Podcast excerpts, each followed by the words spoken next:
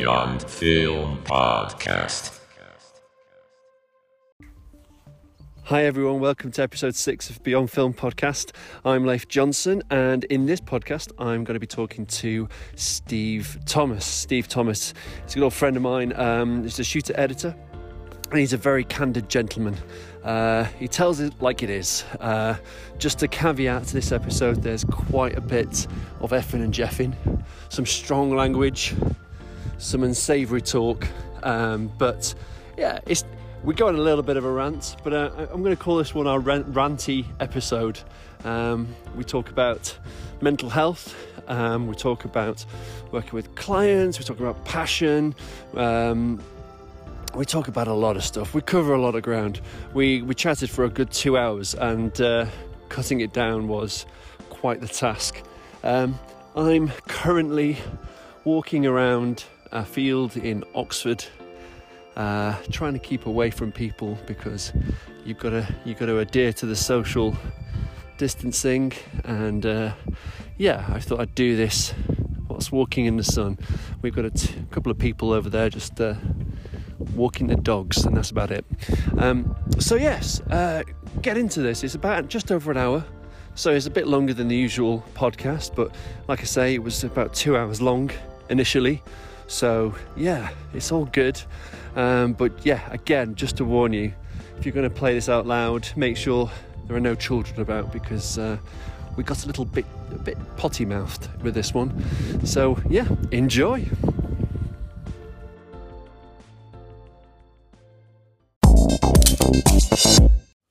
Cool, man. Thanks. Cool. Thanks for doing this. It's all right. How you holding up? With with regards to the uh, uh, COVID nineteen, I'm all right. All the work's vanished, but I'm sort of zen about it. yeah, me too. Weirdly, which is kind of conversely upsets me slightly because I'm like, I shouldn't be this relaxed about the whole thing. Yeah, I mean, I did have like a panic. I had a, a couple of days of like because I lost like everything, like six months of work before anyone went on shutdown, and then I thought, oh Christ, this is just affecting me. I had a proper like, you know, panic meltdown. And then it affected everyone, and I thought, that's ah, fine, we're all in the shit. I think that's what it is. It's like, yeah. oh no, no, everyone's suffering, so it's okay. yeah, I don't want to be the. I don't want to be at the bottom on my own. Just drag everyone else down with you. Yeah. It's fine. Yeah. So right. we knew each other at Channel M. Yeah, uh, you were an editor. I was shooter editor. editor. Shooter editor. Sorry, yeah. Um, you were a shooter editor. A world of difference. Yeah, and you worked with myself and Craig, friend of the show, yeah. uh, who's already been on a podcast. And yeah. Um, yeah, just tell me about like what you used to do back then and how your career's developed. Well, Channel M, unlike a lot of people that worked there, wasn't my first job. It wasn't even my second job because I'm pretty old. We were all trying to not outdo each other. We were trying to impress each other. I think the reason why Channel M mm. was hmm. so good was because I mean, the management was shit, but everyone that worked there was trying to impress everyone else and trying to like blow each other away. We were kind of making all the stuff for ourselves, really. Well, I mean, I, I think we were really given a lot of freedom purely because, uh, like you're saying, the management didn't really know how to manage. So they were just saying, you know, make something cool. And that's what we did. And no one really there was no sort of creative body, you know, like a creative director would, like to sort of make sure things go in the right direction or uh, make sure it's the right quality or anything like that. And it was just a bit of a playing playing ground.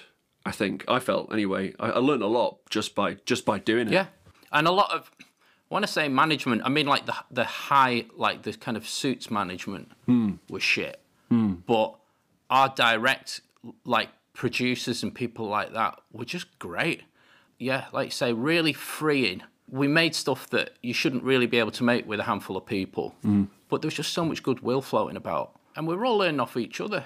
And no one, there was no like, there just wasn't any kind of like, I'm Mr. Big Bollocks who's been here 20 years and you do it my way or anything like that. Everyone was kind of like, there, there was no, no real egos in that way. Yeah. Because I've worked at places where you go in and here's the editor you don't look at the editor.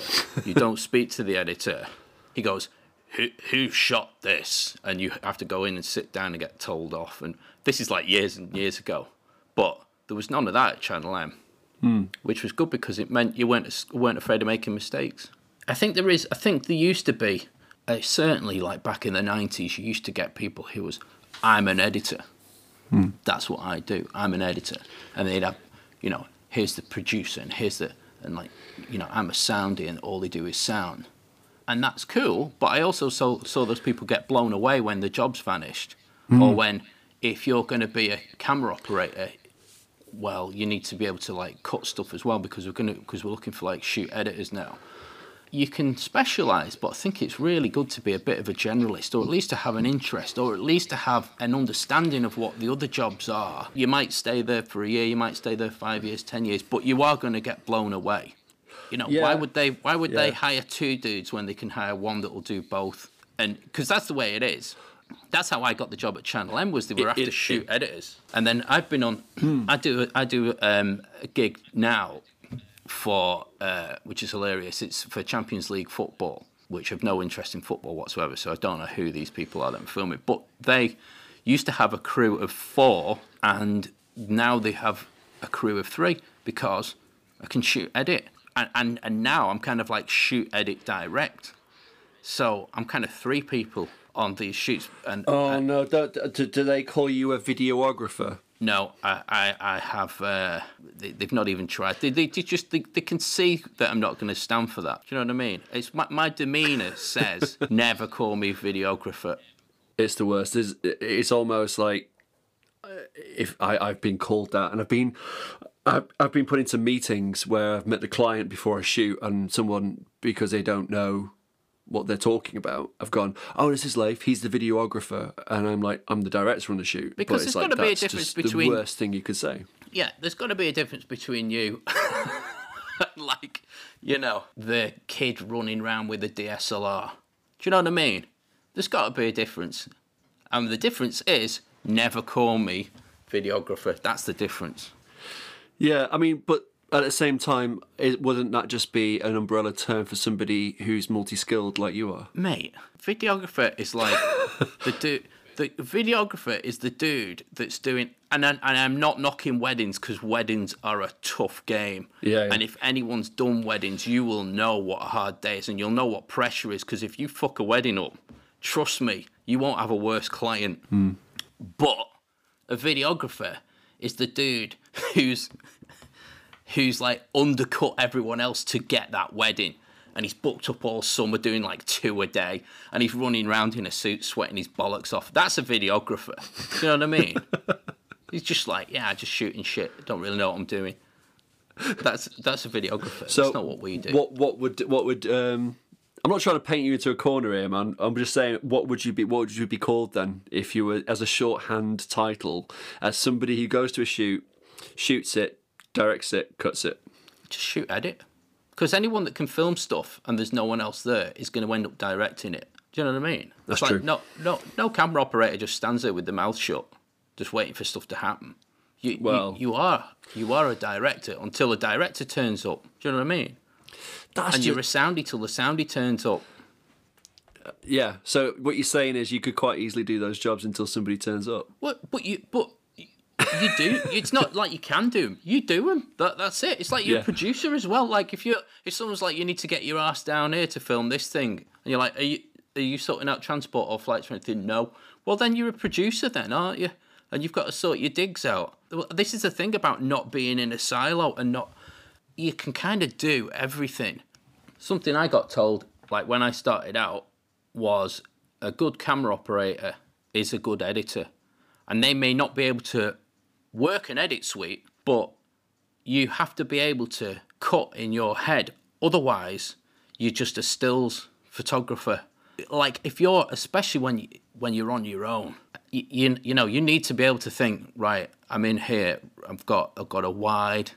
I like run in, get a close up of like the face, now what they're looking at, get a bit of this, get a bit of that, bump, bump, bump, bump, bump. Make sure, you know, because it's the biggest complaint an editor's ever going to get is you didn't shoot enough hmm. or, or you shot a, too much of the wrong stuff, or especially with like GVs and things like that. The, the amount of people that shoot stuff that don't seem to have any idea about the edit and you're like well then what are you doing mate? Because all you're doing is getting ingredients for an edit. So if you don't know what you're supposed to be getting then then what are you doing and if you're not if you're just getting some beautiful shots it's like well that's great we can stick them on a wall somewhere but it, it really pisses me off when when the stuff come back when you get stuff back and you're just like right well who shot this because I've got like a, a close up of this dude here, and then we're off somewhere else, and then we've followed this dude around for like five minutes, and the shot's not changed, and then we're just.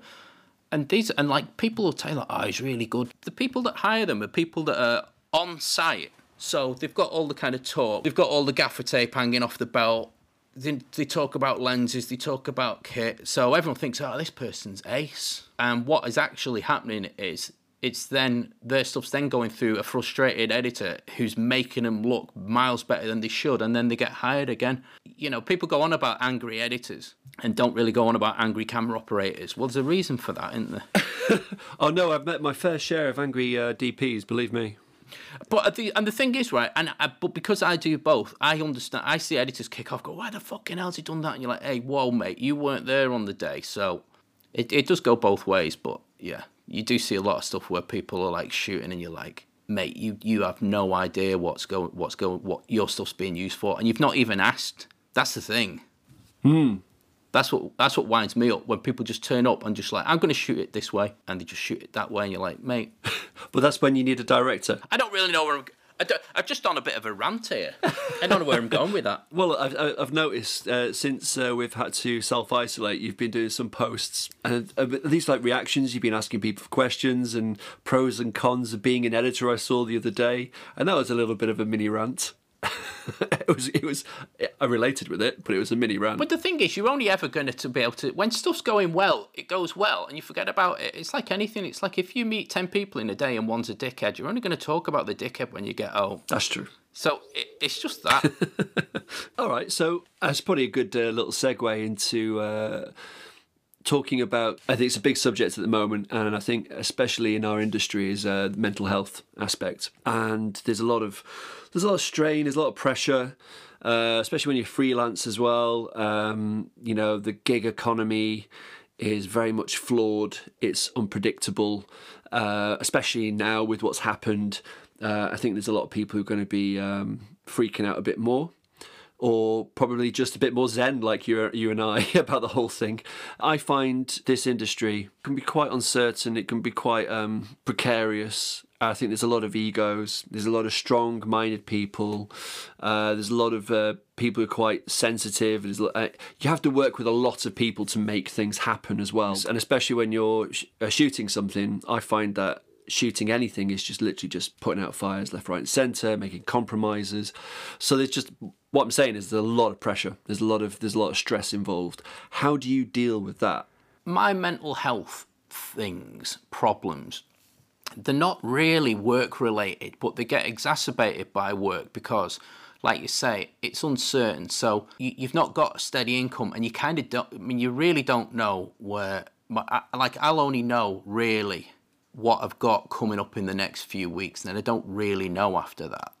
Uh, luckily, I've managed to get like part-time gigs at some brilliant places, and I'm about well before all this kicked off, I was about to start going part-time somewhere else. So that's always good because you you can get a sort of guaranteed income, but you never really know what where your next job's going to come. And there's also the pressure of if you fuck a job up, then you become known as the dude that fucked the job up.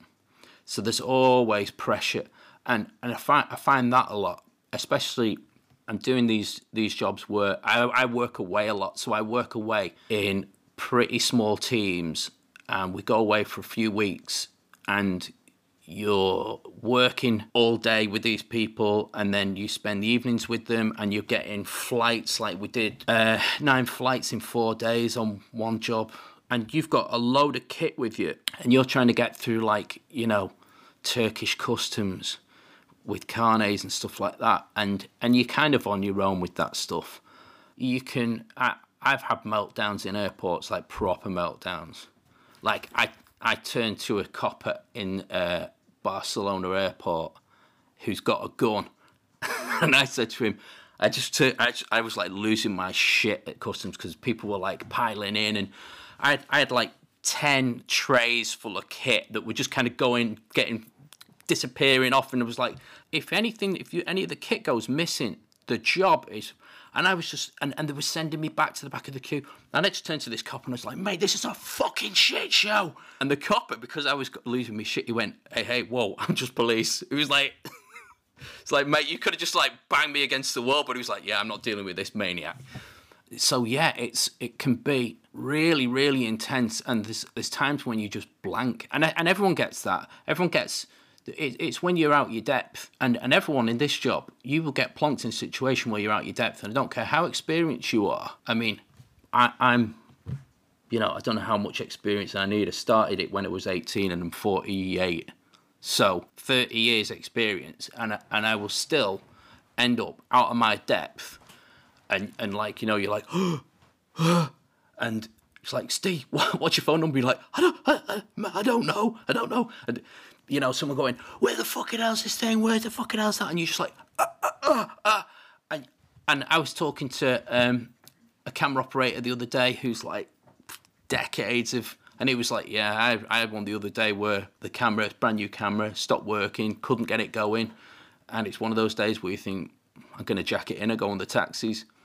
And you always get those days, and you'll never not get those days. You can you can get back to the hotel room at night, and especially when you, like when you're working away, you get back to the hotel room at night, and then you feel like because I get like depression and stuff, and you can feel it like descend, and you're like, oh god and then the next morning you're like, you you you know your classic is I can't get out of bed, but the problem is you're wherever in the states, and there's a there's a producer and a presenter, and you're you're on-site edit and camera operator and director effectively. So you've got to get out of bed. It's not fair. You, you're like, I wish I was one of these twats that goes, oh, there's days when I can't get out of bed, so I don't. You're like, oh, brilliant, but I don't know what job you've got it's just it's it's really shit. But luckily, I end up I, I'm I kind of with people, and also because of my personality, like I'm not the kind of person that like if something embarrassing happens and no one's there, I'll go and tell everyone what that was because I like telling people embarrassing stuff about myself. So I'm not the kind of person that's going to hide like mental health problems. So when I'm working with people, I'll just tell them. I'll tell them about my tablets and stuff like that. So at least if I can get me, if I can get my ass out of bed, we'll go down for breakfast and I'll just say to him, look lads, I am having a shitty day. You might have to bear with me today, but it's like I am in crazy town. And luckily, I work with people that are kind of like, well, that's all right, Steve. We'll, uh, you know, we'll keep an eye on you. And and you kind of get through it together, and that's why the team thing's like really important. The amount of shoots I've been on, like working away, were in the evening. Well, in the morning, I've, been, I've woke up and thought, that was pretty close to topping myself last night. Like you'd be in a hotel and you'd be like quite high up and there's a bit of a balcony and you're like, mate, that's, you know.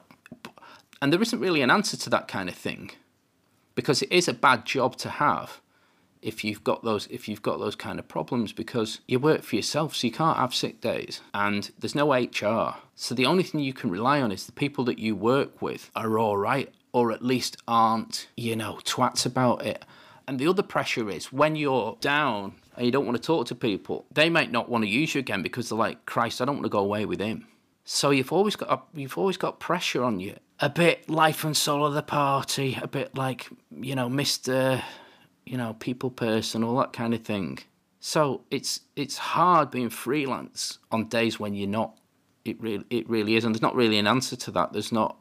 Or you just need to end up working with people that are, are good people, and it's kind of self filtering because if you don't like people, people don't like you, and they won't use you again. So you end up only working with people that are all right. It kind of filters out, doesn't it? Yeah. Yeah, I've noticed that. I, I, I purposely work with the same people for this for exactly the same reason because I love what I do and I don't want that to be compromised in any way because if you kind of you know if you know if you end up working with people who exacerbate I have depression as well and um, and I've just finished my my course of um, CBT um, you know it's it's definitely done me the world of good. Just uh, sort of see the warning signs and be aware of it. I think being aware of it is half the battle. And um, I, as as if I'm a, a director on a shoot, I have to be, you know, I have to be uh, like a rock. I have to be there. I have to be on it. I have to be. I can't, you know, I can't have a meltdown. I can't do any of that. So, um, you know, I've got, I've got to be, I've got to be a director, and it's that's that's very challenging when you're not feeling great about yourself. But what helps me is that when I am doing that job, I feel like I'm a different person anyway. So I play the role of a director and I'm not being myself. So when I am on set, I am the life and soul of the party. I am, you know, I'm I am the, the cheeky chappy that gets people laughing. I am I am that person and I love it. But when that shoot's finished and I and then I and then I go back to, you know, the hotel room or go back home, I'm Leif again. And that's that's quite hard to deal with. I think it's uh, it's interesting because I, I ha- definitely have a work mode, and there's days when you get up and you get up, hotel, you're down for breakfast, and I will sit there and I just go, I cannot be fucking asked with this one today. Like it'd be a long day, and you just can't, you just can't be asked. And then, and you're having breakfast, and you've, you know, you're just like Jesus Christ. But I know that the me that's having breakfast won't have to deal with the day Work mode me deals with the day. It's a different, so it's like you say, it's a totally different person. And then when work mode kicks in, the, all the attributes that I have that I think make me good at my job, I don't actually have. Work mode me's got them. work mode me is like chatting, like, hey. And I'll just like walk into a place, go, hey, excuse guys, can I just plug this in somewhere? Yeah, thanks, great. It's like, hey guys, excuse me, mate, uh, can you just stop reversing that van while we get this shoot. Yeah, sorry, mate, my gaffer's got me. You know what I mean? And you just kind of like swap in and you know all that kind of stuff. That I have not got those skills. It's just work me has got them. And like you say, when the day's finished, you kind of go back to your hotel room. You're like, back to like crappy old me with me with me uh, depression and me PTSD and me frigging, you know, work mode's incredible. And, once you once you know you've got a work mode, it's a great thing to have. I wish I could pull work mode off in more day to day situations. Like there's loads of times when I need to like sort stuff out at home, and I wish I could just go into work mode and get that dude to do it, but I can never find him. Oh, you need to go tell next door that they need that they're making a noise, and like, ah, oh, shit, work mode me could do with doing that. But it's just it's just not there. It's it's weird. I'm exactly the same. Work mode may be like, "Hey guys, it's a little bit loud. Can you dial it down?" Whereas actual me is like, "Cut the fucking noise, you fucking." I can totally relate. It's it's weird. It's a weird one, and I actually really like. I I, I want to almost want to be working all the time because that means I can be that person more. Uh, it's like a drug. Mm. Um, you know, I can. Yeah. I mean, I, I mean, also as well, I've got the title of director when I'm on set. And I think, you know, that legitimizes who I am. Like, I feel like, well, I'm the director. So it's not that I'm big headed or anything. It's just like it, it, it, uh, uh, it, gives me license to be that person. Whereas when, when yeah. I'm not doing that job, it's like, well, who the fuck am I? You know, who am I? Exactly. I get that. I get, like, if I'm running around with a camera or whatever, everyone well, for a start, they'll know that there's a film crew there. And if I walk up to them with a the camera, it's like the police. But like you say, like in day to day life, like, mate, you're just the same as us. Go fuck yourself. Like, you know what I mean? But it's if, you, if you've got a camera on your shoulder, you're like, hey, mate, can you just get out, get out of the way? They're like, oh, oh, oh, oh, she's got a camera. do, yeah. you, do you think. I wish I had some kind of badge. That you could wear it every day, go, do you know who the fuck I am? Yeah. I tell you, I tell you a funny one. It was filming Creamfields one year, which is like I, I don't think it's the circle of hell that like Hitler's in, but it's definitely a circle of hell. It was just like mud everywhere. You had earplugs in, people like gurning the faces off, climbing all over you. It was a horrific place to film in. I was at the back in this like tent and it was like a sea of people. All my kit was down the front, and then I, I was looking at you couldn't hear anything. I just was I just just noticed my phone was buzzing, and I picked my phone up and I looked. It was like, "Stay, you need to be front of stage now." And I looked and it was like three minutes ago. I was like, "Shit!" So all I had on me was like some bits and bats, but I had a I had a camera light on me, so I just put a camera light because you know how blinding mm. they are. I just held a camera light, like I was at the back So I had to get through a sea of people to get to the front of the stage. And I just put the light up in front of me and started screaming, Get out the way! Get out the way! And the people and just started charging through. And people did it just like parted the waves. and, and then but someone worked out that I was just a dude with a light running through and like tried to like punch me in the back of the head. But it was it was so funny. I don't know what part of the job that is. When you're in work mode, you've kind of got the kind of agency to be able to just do stuff like that, like that you would never do in normal life. Where you where you just, it's not like you're the big I am or anything, but you just feel like we need to do whatever. You need to be able to do whatever it takes to get the thing done and you need to be able to speak to whoever you need to speak to without worrying about it and you need to be able to do you know what i mean when I when I first started like directing and I was like directing one of my first ads, you know, I get that confidence from somewhere. I don't know where I get it from, but I'm like instantly I'm like, no, no, no. I I, I understand where I sit in this. And um but I was still doing things that runners were doing. Because it's like, oh, so you know that needs uh, moving over there, and I was like, and I was just on it, and uh, it to the point where you had runners just sat stood around not doing anything because I was doing it all for them. And and and I, the producer came. Well, yeah, the producer that I was working with just said, "Leif, you don't have to do that." I was like, "Oh no, I just it's quicker in it. I just do it. It's quicker." And I'm like, "No, that's what they're there for. You just do that." and I was like, "All right." And it's taken me so long to do, and I still feel guilty. I still because I've got like this work ethic, which you know, just fucking do it, and that's how I've always because I've worked on smaller shoots as well. So you know, you don't you don't just wait around for somebody else to do something. You just do it. Being being of that mind frame, but also, and and that's the other thing as well. I had to play the game a bit more because you know, like people seeing the director doing those types of jobs, weirdly they lose a bit of respect for you as well because you not you're no longer that person. But at the same time, I don't I don't want to be a dickhead either. I think it's important that you never get too big for your boots. That you can always talk to everyone without looking down your nose at them. I remember once filming a billionaire, right? And he said, I get into the office first and I say hello to all the cleaners on the way in. And that's not because I'm like Mr. Philanthropist. It's just because I'm not a dickhead. And, and you're like, yeah, because Yeah. you don't know where you're going to end up, and you and where you are now is not permanent. So don't talk to people like the, you know, No, no. I, t- I you know, you're a director at the moment. I'm a camera operator and editor at the moment, but I don't know what's going to happen in. Well, I don't know what's going to happen in six months. So I don't take this for granted. No, and I think what where we're at now with uh, the current coronavirus and everyone, you know, freelancers um, losing work, people at home not able to work. It's it's it's quite the leveler as well. Like everyone has found themselves in the same situation. So you know you can't you, you can't feel like you're any better than anyone else. Not that you should do, but in a way, it's kind of a good thing. I think it it might be grounding for some people, and I hope it is as well, because especially in London, and I love London, but it is full of dicks. You Yeah. know, there are some people who just think that you know, like they're the fucking big I am, and they don't do things like help at the end of a when you know at the end of a, of a shoot, help clean up, and they just go straight to the pub.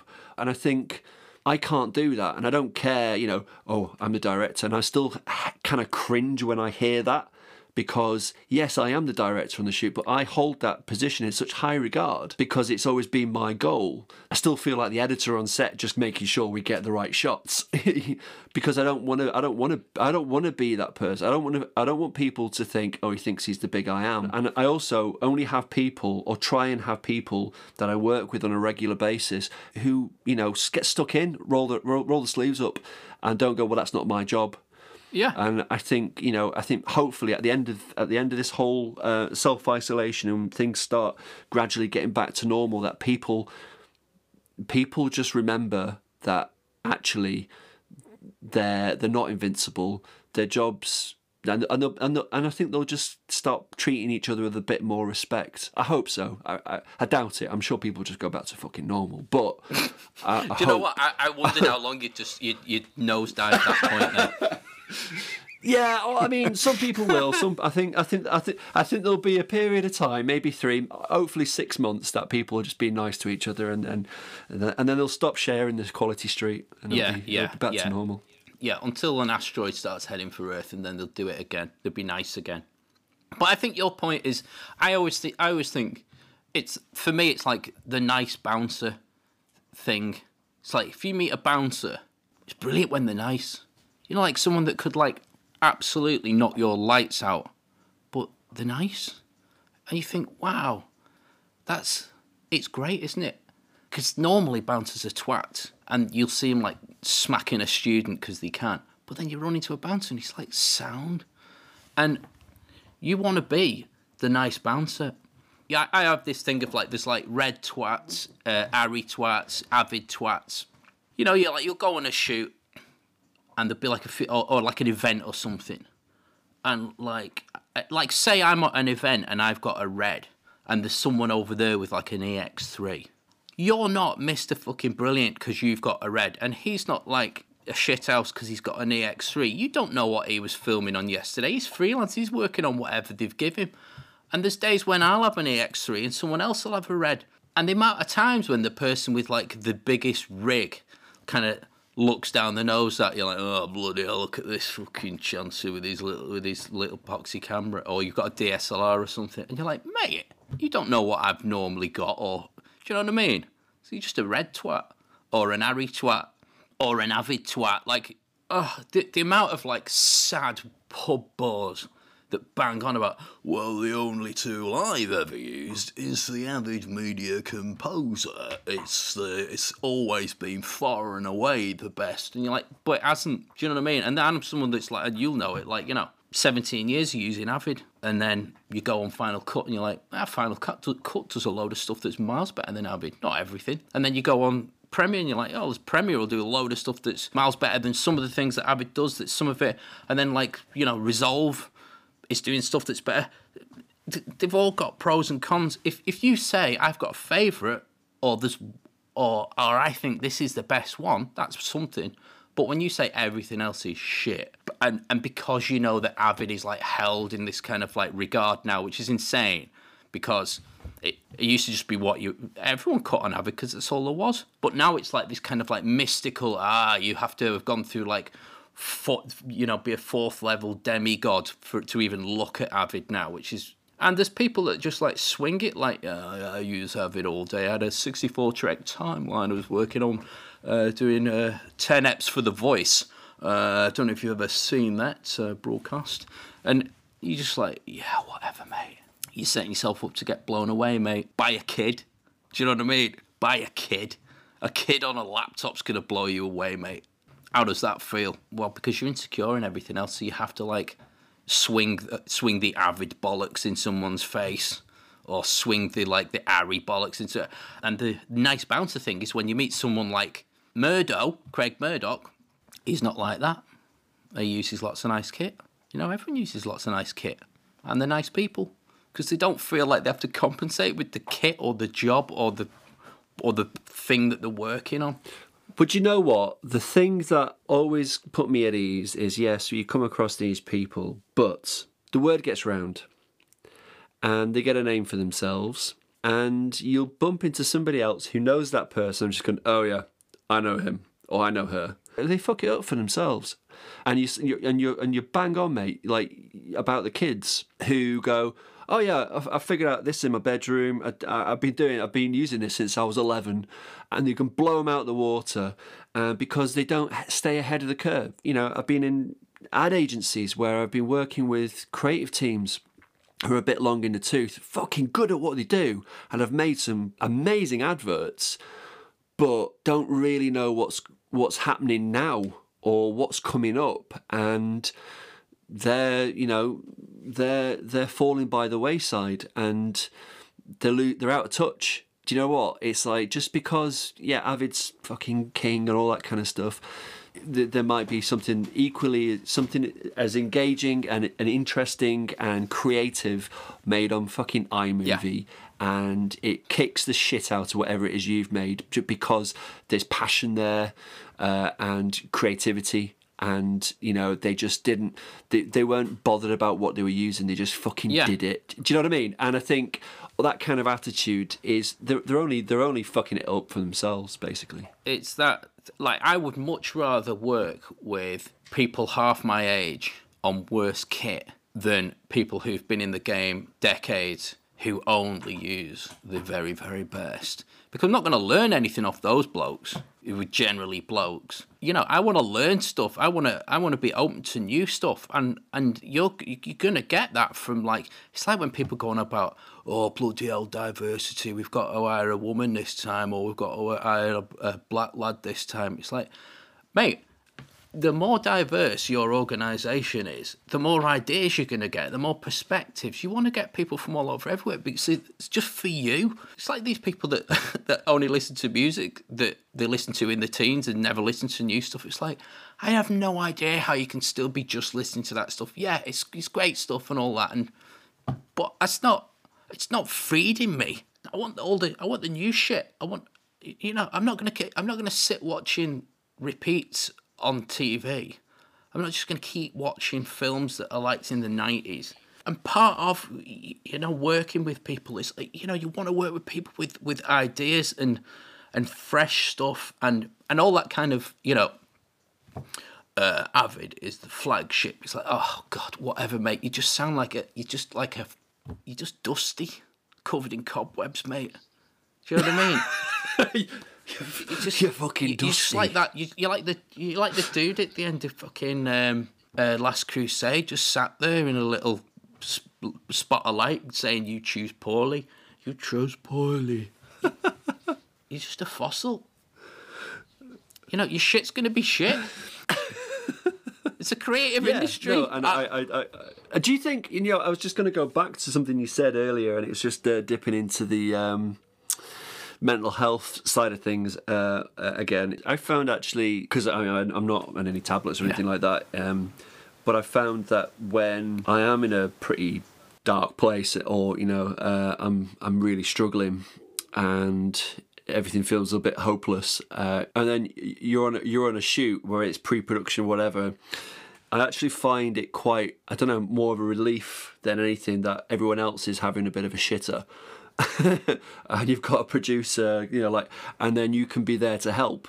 It's a distraction, and I feel, you know, I, I'm I'm useful, and yeah, it makes me feel better about myself. Um, not that I should, I wish anyone should be having a, b- a bad time, but like that's just, you know, that's just uh, that's just being on, you know, in production. That's going to happen, but it's I find I find work actually in a way, oddly in a way, it, it helps. You know, it can be quite stressful, but if you can be there to help other people, that kind of relieves it for me. Yeah. And also work, it will take your mind off the kind of internal monologue. You know, and and and the kind of you know if you're thinking like, um, oh Christ, we've not got much time to get to the next location and then we need to set up and then we've got to we've only got an hour there and that's gonna if you're thinking that instead of will I ever be happy again? like, then it's better than thinking that, isn't it? So yeah, busy. It, it does keep you busy, and it does. And that thing of like, there's days when you can't be asked getting out of bed. Sometimes it's good the fact that you've you've got to get out of bed. Because if you could ring in sick and get a doctor's note that'd sign you off for a fortnight, you don't want to be sat at home for a fortnight contemplating the meaninglessness of life, and you know what I mean. Whereas instead, running around like a blue ass fly. the, the the one thing that I think I'm struggling with at the moment is um, of like my sort of fear of rejection. Whereas if you're a director, that is just that's just part and parcel of, of, of your job. So like you'll probably do about ten different treatments on ten different jobs, and you'll maybe get one. Yeah. So you've just got to like you know, nine times like in a in a space of like a, a month, you're like nothing but rejection. It's the worst. It really is. to be any good, you have to put a lot of yourself into it and you have to really care about it. Like for me, you do an edit you're like, this is the this is my best stuff and I've really I've spent a lot of time on it and I've really really care about it and I've and and even if it's just like some, you know, bullshit job, but you always do a you always do a really like good job on it and, and like you'll you'll think you're thinking of things like if I put that there it means this and that and this and this and the flow here is perfect and all that and you put it in front of the client and they go don't like it and you you just like yeah, clients. The reason why everyone hates clients isn't because they hate clients, because you know, top and bottom is you're making a film for someone else. For, with me, but because to make a decent version of that, you have to put yourself into it and care about it. Hmm. When they say we don't like it, it's gonna hurt. It's gonna it's gonna be a, it's gonna be a rejection. It's gonna like that's always gonna it's always the way and that is part of the job. Part of the job is you're gonna put your heart and soul into a thing and someone's gonna say it's shit or or say that's great we want it like this which is not how you want it. And and however long you've been in the job and however much you understand that emotionally it's always gonna hurt because it should because that means you're good at the job because if it doesn't if you don't feel the rejection then you're not good at your job because you're not putting enough into it. It's you should feel rejection, you should feel shit when people aren't 100% positive about your stuff. It should feel shit when someone comes back to you and goes, "I don't I don't like that." And you feel fucking shit and have a rant. That means you're doing it right because you've put enough into it. Yeah. If you're like, "Nah, I don't care." Well, it's because you only phoned it in, so you shouldn't be doing it. I totally agree. I think it's you know you you need to care about what you're doing in order to produce good stuff because if you didn't you're just going and you know they're definitely not going to like it and it's going to be if anything practically it's going to be a long drawn out process because you're you don't care. You need to and it, and I find myself caring sometimes I think way too much on like you know it could be a corporate job it could be just like talking heads but I've kind of put everything into that. I need to feel something about that that work. I can't just because otherwise there's no job satisfaction That's and the thing is, it, it's actually you know people are like, ah, d y Steve, just uh, this only a quick job. This don't don't like spend ages on it. It's it's harder to do. It's harder to not care about it Yeah. because you don't know what bit not to care about. it's like, hold on, do I not care? Like I don't know what. I, I'll just I'll just do it how I normally do it because I, I don't know how to. It's like what am I going to do? Like leave like a bad cut in it? Like what? I don't know what what bit's going to be quicker if I don't care about it. Not, you know. But I definitely think, certainly with editing, your first cut should be your cut. Don't try and guess what. I mean, you've got, you know, you understand what the client wants, and you're going to make the thing. But you make. Don't try and don't like if you think ah they might not like this. It's a bit bit might be a bit way out or yeah, put it in they can always don't not like it but what what if they liked it? You know if you're thinking ah this would be a great idea but i don't reckon they'll like it your first cut should always be this is how i do it for them. Mm. you know not like i'm going to make my own film but you know this is how i reckon they should have it and then after that let them let them like rip it to bits but if they like it you're like whoa then i've got something there that i don't mind showing me mates which is pretty rare Well, that's why you want to do that, isn't it? You want to, you know, you're not just doing it for to pay the bills. You're doing it as well. You're like, oh, this would actually be quite good, so I can actually promote myself, or you know, be be proud of it, and you know, blow some minds maybe, or just like people go, fuck, that, that was different. I'm glad you did that because that's what you kind of need to be employed for. You know, you you want to you Yeah. you want to be valuable. You don't want to just be, you know, a, a button presser like, like yourself. Uh, you know, I, I produce music as well, Uh, and I'll go. Oh, you know, I'll, I'll put a track to this, and you know, I'll just bill you for the you know the few hours that I do putting this track together, and it'll be a bit different. And I've already got an idea, and it'll fit with the subject matter, and um, you know, it'll go through ten different people for sign off and they'll just go, no, no, we were thinking about this, and then you'll they'll send you a link, and it'll be some ukulele, xylophone bollocks. Yeah. Uh, and you go, oh right, so you want it to sound like everything else online? All right, Yeah. fine. You know, well, if that's what you want, but I tried. Um, and if that's not what you want, but I'm very much on the fence sometimes. Like, I think I'll just give them what they want, but there's always that urge to go, no, no, no, no, no, fuck that. I'm going to do something, you know, and you're always sort of like this internal battle. Well, I'll always do something on the first one, and if they don't like it, it's like, yeah, Plan B is like ready to go. Like I, I've already got the, the, you know, the ukulele track queued up, ready to go. Like I know what. that I was hoping you'd you'd you'd be better than you are, and I gave you the opportunity to be better people, but you failed. so now I'm going to give you exactly what you want that no fucker's going to watch. It's like when people go like, uh, people will show me something and they'll be like, "Oh, Steve, what do you reckon of this?" And it'll be like 50 frames, handheld, you know, lens flare, and it'll be like following someone from behind, and then and the music will be like diddle diddle, and then off-camera voiceover will start to go. Uh, I started making these trucks, uh, si-" and you're like, and they're like, "What do you reckon?" I go, "What do I reckon?" It's like everything else I've ever seen on Vimeo. Do you not think it's shot nice? Yeah. Yeah, it's shot Yeah. nice. What you should be saying is like, "K- Steve, can you be asked watching it? Not at all. No, not at all. No. Because I reckon we film it like this. I'll send you a link and you watch it. And you're like, well, I can't be asked filming it like that because uh, why would I want to make something that's been made a million times? The only people that it, it's just it's just so that camera operators can wank over each other on Vimeo. Like they're not making it for the for the audience. Like you think of like your favorite films and which of them start with like a 50 mil pointing into the sun with like some girl running through a field. None of them. Just, just Vimeo. Vimeo's created a genre of bullshit that everyone doing corporates wants to follow, and it's like, no, let, let's try and make films. I mean, because obviously, I, after Channel M, I worked in ad agencies as their in house, and uh, all I saw was tr- uh, trends being followed. So you'd have creative teams, and I would get those links. I would get those like, we saw this, we want to do this, not this, but we want to do this. I mean, not like that, but we want to do that. Like the the Mitchell and Webb sketch, where they're like this, but not that we want to do this and as you you basically you just want to copy something so your job as a creative is to watch other people's work and then copy it that doesn't sound very creative to me it wound me up for a long long time i'm over it now i'm past it it's fine Yeah. but i'd still see it and i'm like well yeah, get inspiration. There's nothing wrong with that. Everyone does that, and that's basically how people make some stuff. You know, you, you get you pick things, you bit bits of inspiration, you sort of make it your own.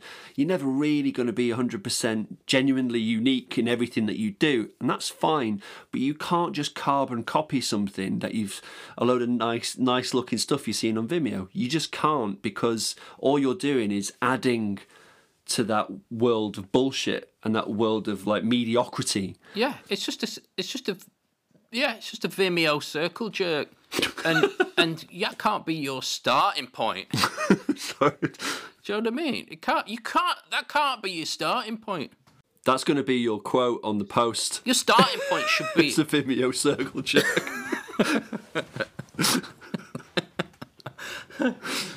But it- it's and, and people like people buy into it. They're like, it's nice that, and it's and you're like, are you fucking high? When did everyone swallow the Kool Aid and start thinking that that was? I mean, who watches that shit? Creatives in uh, ad agencies watch it. Exactly, exactly. But like, I don't know any actual humans that aren't in the game that watch any of that. the fact that it's feeding in, into itself and it promotes mediocrity and yeah you get like trends and it, they it changes but it's changing it's slowly changing it's like we're not in the right gear uh, because people don't take risks anymore and especially clients as well and and I get it I thing is I I I'm a great empathizer with with them as well because I mean I've been in that situation where it's like well look you know the client has this budget. It's not the best budget, but that's a sign of the times. And also, it's a budget that they don't want to waste. And everyone's on, you know, on tender hooks because they just think we need to make sure that we don't balls this up. Uh, so we can't take any risks. But please give us something really creative that will blow our minds. You're like, well, that's not what you. That's not what you're asking for. You feel like you want to, but you'll never take that risk because you're not in the business of taking risks. You want to make sure that you have something that is a dead cert. Also, you've been told by some fucking social media guru that you know they've given you a load of stats and you know fucking numbers and engagement numbers and on and, and what works and trends and basically saying yeah yeah just keep making the same thing because it's doing really well right now and you don't want to you know like if you're going to put this online you're going to put media spend which is fucking so much bigger than the budget that they give you and you go right and you want this to work th- this is what you need so the creative's already been done for you it's already been laid out and they, and and they go, well, this is what you need to do. These are the trends. This is how it should look. This is the music you should use. And, and you go, well, where does that leave the creatives to come up with something genuine? Yeah.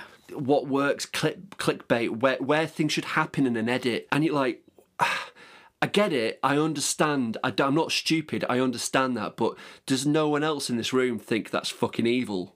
And then that's stifling as well. Uh, so, you know, mediocrity really does rule right now. And I think the pendulum will swing because I think people will wake up and just go, oh, everything's the same. Everything, it, ta- it takes, you know, it takes some very brave people to make a leap of faith or just be creative and just go, go against the grain and do something different and get people's attention. And then that becomes the norm. And then that's all that people are doing after that. There's, there's loads of times when I've been like sat and, and like, right, so this will just be like uh, interviews with GVs kind of job. And you're like, right, okay, is there a way we can do it any different? Like, is there, is there any way we can we can do something in a way that we've not done it before, just for ourselves? It doesn't have to be a frigging Aphex Twin video. It just needs to be a different way, a different like. Let's think of like, well, if we if even if it's just like let's let's let's shoot him in a place that we wouldn't normally shoot. If we do one thing different, it's like sex. If you just do one thing different, you'll think that was fucking great. If something is one thing is slightly different, it's sort of it's like ah that was fucking ace that. And is, is that, is that, your, that, is that your pitch? Is that yeah. your pitch when you're talking to, uh, to to to the clients? You go, look, it's like sex. If you do something different, that was fucking awesome. Let's fuck. Yeah, it doesn't have to be mega extreme. You don't have to get the box out, and it just has to be a little bit different. It doesn't have to be illegal. But yeah, it's it's it's how do you just for yourself not make the same shit that everyone else is making? And the thing is, you can watch the thing back and no one knows that you were trying to do something different. It does end up looking like the same shit as everyone else is making. But a lot of the time as well is you've got a client that's not educated, it, and and that sounds snobby as fuck.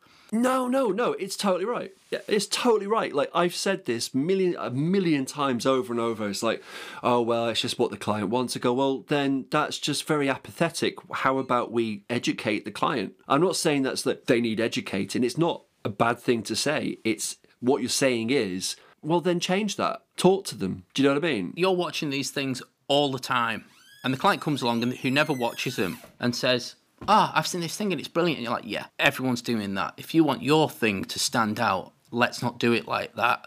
And they go, but I want it like that. And you're like, yeah, but mate, you're not your own audience. Yes. You're, you're making it for yourself. It's not who it's for. It's like, you know, it's like if you was going to get a billboard made and you got a, a team in to do like a print ad or something like that, they wouldn't be making the print ad that you're going to like. It will be the print ad that fits your audience best. Like it, it does my head in when you're like, oh, it, we want this to appeal to like uh, school leavers, and they're like, I don't like the music. It's like, yeah, mate, you're not supposed to like the music. It's for school leavers because they just forget. They forget that it's for someone else. They think you're decorating their living room or something. Well, no, you're saying like when when you go and talk about client feedback, they go, "I don't like that." Yeah. Well, let's just let's just deconstruct what what that means. It's like you don't like that. Okay, so do you think because you don't like that, the audience or the thousands or millions of people that you want to connect with feel the same? Are you talking on behalf of all those people? Yeah. Because that that's that's a bold statement. Yeah, you. I mean, I, I, would I wouldn't do that, but I'm thinking about the audience and not thinking about you. Because the thing is, it's not even a, a, a case of like taste. It's like you know your job and what you're supposed to be doing Mm. And it's not like, well, I like this music, so I reckon it should go in. you're saying, no, the music that you need to, to attract this audience is this. What you're saying is, I like this music, can you put it in? You know? Yeah, they're just going back to like, oh, well, we want the xylophone uh, ukulele music uh, because we've heard that. That's what we that's what we want because we know that other people are using it because it works and it's safe and people recognize it. Again, it's not taking risks. I think we're guilty of the fact that, like, you know, if we're watching an advert and the music's like an acoustic version of a, you know, an indie classic song and it's like a close mic, fragile female vocal, we're like, oh, fucking hell, not again. You know, blow your brains out. Whereas most people don't care. So we are kind of like ultra cynical about that stuff. And sometimes it is fine to just make a thing that's like a thing. And, you know, I think it's there's somewhat there's a happy middle ground somewhere. No, I, I agree, I agree, and, and but that's that's that is strengthening your point. You know, you're playing to an audience. There is an audience for that. Yeah. So that's fine. Yeah. That is fine. but at the same time, in the interest of moving forward creatively and and and getting people excited about something, you're probably not going to do that by churning out the same thing. I mean, at some point, it's like you know, if you want to move something forward, just like you know, Apple got rid of the mini jack and everyone lost their shit. but you needed to get rid of that mini jack. Be you know, be brave. I, you know, all it takes is someone to get up and do a TED talk on that, and everyone's going to go, "What's this TED talk about?" Somebody saying we should really be brave. You go, "Are you fucking kidding me?" I, I should I basically should have like a little uh, little stand with TED in big red letters just behind me. So if I have something to say, I'll just erect the stand and just say, "Well, let me tell you what Yeah. I think," because you know, do my little thing, and then maybe the people will actually listen. Yeah. Um, I didn't really want this to be a Yeah. griping session, but it's not. It's not a griping Mate. session. It's not. It's just truth bombs. A lot of truth bombs. Yeah. I mean, I have no idea what you're going to get out of this because it's just a ramble fest. No, it's good. I think to to our point about doing something different. I think the previous podcasts, as good as they are, have been quite safe, and I'm glad you've been quite outspoken. It definitely needs that, and I want to push it a bit further. Hmm. I didn't want to piss anyone off or No, no. talk. We know we're not talked about anyone in particular, so that's that's that's great. And I, you know, to a certain extent, I've loved I love everyone that I've worked with, and I think everyone's got you know their their shit to deal with and, and their problems, and you know people are in those positions because they are to a to a point good at what they do. So it's not that's not the issue. I think it's just uh, you know to sort of bring all this together. I think and, and and wrap it up. I think what it is is that the the right people for the job are the ones that give a shit. Those are the people you want to make something awesome for you. You can't just say that I don't like that. That's not the right attitude. It's I think communications key Definitely. to, to, to try and make good work and, and really lean on the strengths of those people. I think you, you have to be able to get along with people. You need to be able to talk and listen and engage with people and just. I think I think everyone comes. I think it always boils down to the fact is don't be a dick. It, it always does, doesn't it? And, the thing, and if that needs any further explanation, then then you probably are a dick. If, you shouldn't need to know how to not be a dick. and don't and Yeah, you, you don't need to be given a, a, a pamphlet on how not to be a dick. you know, try not, you know, try try to to not be a dick to the people just starting out because you don't know when it's going to be you again. I, I still have dreams about working in a factory and that everything did, didn't happen, and that's a good good way to be because you never take it for granted. I agree, man. Totally. Cool. I think we'll we'll we'll, we'll stop we'll stop it there. I think it's a really nice Yep. note to go off on. This this has been a very uh, of all its negatives. I think it's actually quite a positive podcast. Oddly, I think we're only negative about the bad stuff, which you can be negative about. yeah, yeah, no, for sure. Steve Thomas there, um, bit ranty, but um, it's nice to let off a bit of steam every now and then. And I'm sure a lot of you uh, empathise with some of the topics we talked about. It'd be good to get some feedback, uh, any suggestions on topics or uh, people, roles that you'd like us to cover. Um, I think the next episode is going to be a producer. Um, that will be recorded next week. So, yeah, um, please do share the link and get it round, um, and then please feedback. Um, yeah, well, look after yourselves in this uh, weird, odd time, and uh, hopefully, I get to see you or speak to you guys soon. Bye bye.